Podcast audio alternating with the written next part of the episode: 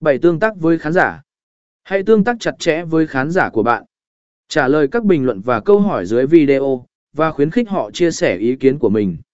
Điều này giúp tạo ra cộng đồng trung thành xung quanh thương hiệu của bạn. 8. Đo lường hiệu quả.